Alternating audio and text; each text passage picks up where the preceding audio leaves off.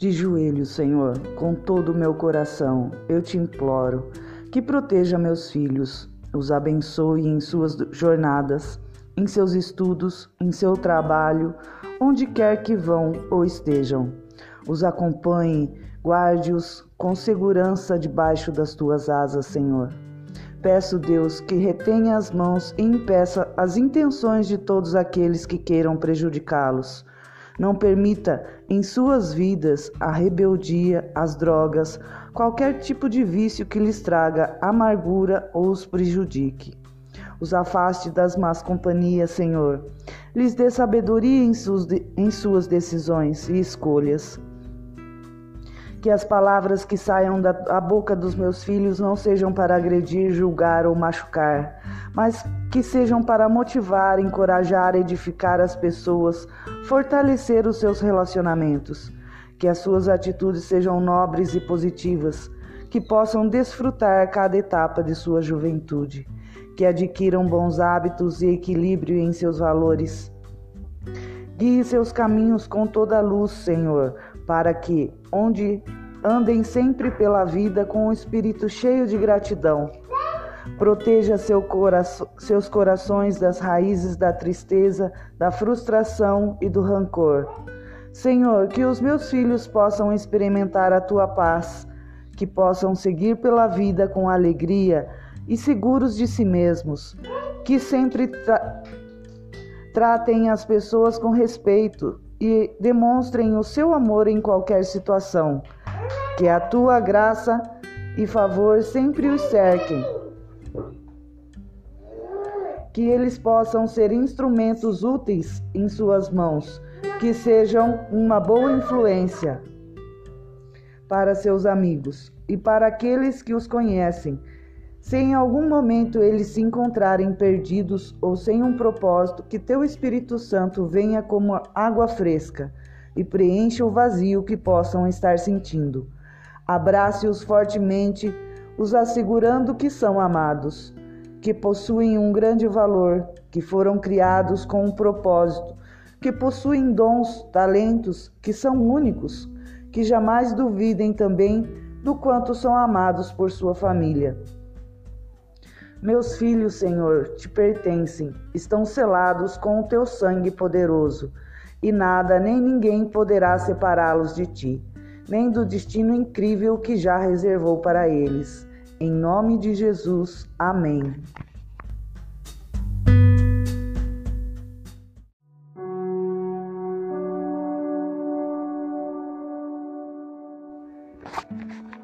Por vezes nascemos, crescemos fisicamente, porém infantilizados, eternas crianças em um corpo de adulto.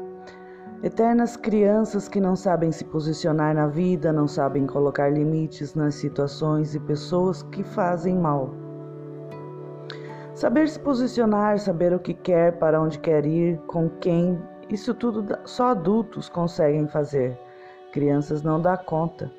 Você é um adulto ou uma criança em um corpo de adulto? Como está a sua criança interior? Ferida, machucada, abandonada? Enquanto crianças, a responsabilidade desses cuidados são dos pais. A partir do momento que se torna um adulto, essa responsabilidade é de cada ser, que passa a ser pai e mãe de sua criança interior. Os pais deveriam passar e entregar essa função para seus filhos. Porém, alguns pais mantêm seus filhos aprisionados a eles, para que os filhos fiquem sempre por perto. Fazem com que seus filhos se sintam culpados e incapazes de viver a própria vida. Você teve filhos para quê?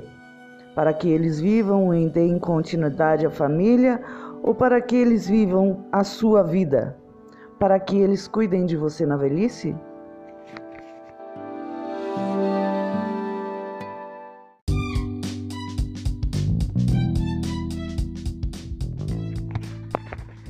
Dependência emocional é um distúrbio de prioridade e faz com que você deixe de ser a pessoa mais importante da sua própria vida.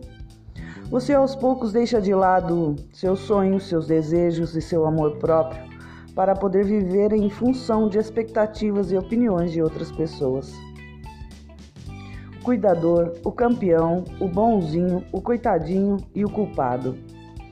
Aprenderam que precisam cuidar em vez de serem cuidados. Tem criança que cuida e ainda assim é maltratada. Essa pessoa se torna o perfil cuidador. Na vida adulta, continua cuidando dos outros e se preocupando.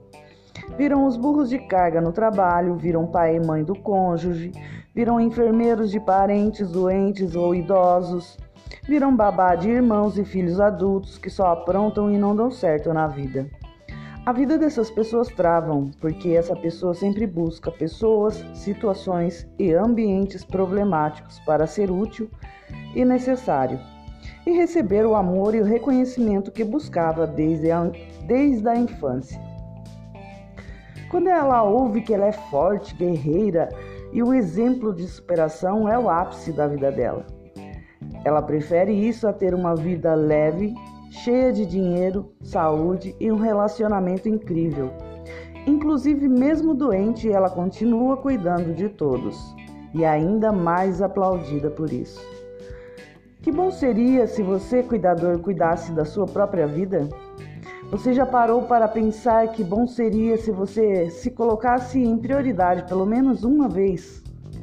Você já começou a pensar se você pegasse toda essa sua força, toda essa determinação que você tem para cuidar dos outros e cuidar-se, sim, e cuidar sim da realização dos seus sonhos.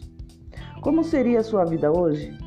Você já pensou, cuidador, o quanto você pode crescer e até usar essa habilidade de cuidado que você tem para alavancar um negócio, para alavancar seus sonhos, seus desejos, e realmente construir uma vida que você possa sentir a leveza e a tranquilidade de poder viver. E então, para você ter essa vida leve, para você poder fazer tudo isso que eu te falei, o convite que eu te faço é: abra mão de querer ser tão forte, abra mão de querer cuidar de todo mundo. E uma dica prática: da próxima vez que você perceber que você está se responsabilizando pela vida de outra pessoa que não é a sua, pare e pense, espera aí, isso é realmente responsabilidade minha? Isso realmente é algo que eu preciso fazer? Isso é algo que depende única e exclusivamente de você?